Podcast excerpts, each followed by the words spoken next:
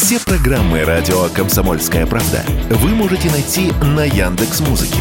Ищите раздел вашей любимой передачи и подписывайтесь, чтобы не пропустить новый выпуск. Радио КП на Яндекс Музыке. Это удобно, просто и всегда интересно.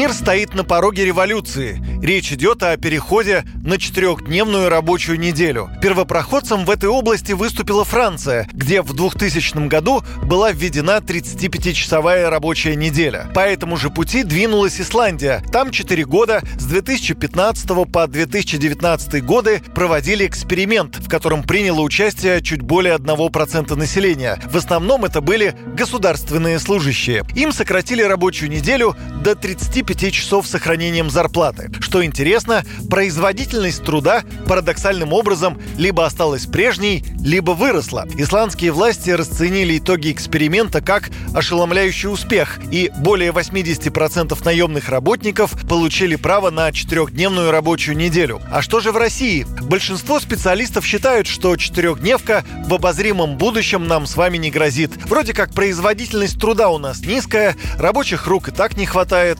Действительно, эффективность труда россиян в 2-3 раза ниже, чем в Германии или Северной Ирландии. Но причина не в том, что россияне ленивы. Мы отстаем технологически. И пока российскому работодателю дешевле содержать 10 условных землекопов, чем купить современную машину. Но в некоторых сферах, не во всех, уже сегодня можно было бы внедрить сокращенную рабочую неделю, заявила радио «Комсомольская правда» доктор экономических наук, директор Института социально-экономических исследований финансового университета при правительстве Алексей Зубец общественный транспорт, там безопасность, полицейские, опять же, деятельность, охрана правопорядка, ну и так далее. То есть вы не можете взять полицейскую работу себе на дом и выполнить ее дистанционно. То же самое, а вагон метро вы не можете водить в дистанционном режиме. Но вот если не брать в расчет вот такую вот деятельность, привязанную к какой-то технике, если взять э, только ту деятельность, которая привязана к информации, такая деятельность, в принципе, подвергается рационализации. Исследования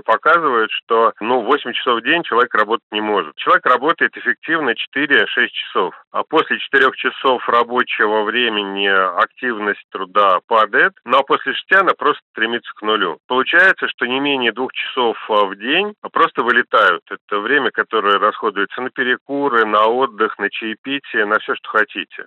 Чтобы человек работал хорошо, он должен быть мотивирован. От того, что сотрудник просто протирает штаны на рабочем месте, компания прибыли не получает. Поэтому пусть лучше он это время потратит на семью и отдых. Зато на работу придет полным сил и свежих идей. Четырехдневка на 70% сокращает число граждан, испытывающих эмоциональное выгорание. При сокращенной рабочей неделе сотрудники реже уходят на больничный и реже увольняются. Работодатель может и не уменьшать рабочее время, а перераспределить его. Или, к примеру, поставить задачу, которую надо выполнить за 4 дня, отмечает экономист Алексей Зубец человек находится на работе там не 8 часов, а 10, например, работает, но при этом 4 дня. И вот за 10 часов рабочего дня он должен выполнить ту же работу, которую он делает там за 8 часов, ну, при пятидневной неделе. Это первый вариант. А второй вариант состоит в том, что рабочее время продолжительность остается прежней, но планы при этом не снижаются. То есть от человека в течение четырехдневной рабочей недели требуется выполнение того же объема работы, что в течение пятидневной рабочей недели. И это заставляет людей работать работать более интенсивно, понимая, что человек работает на себя, да, у него есть какие-то там домашние дела, дети, с которыми надо проводить время. Ради того, чтобы освободить себе такое время, ну, человек более активно работает на протяжении рабочей недели.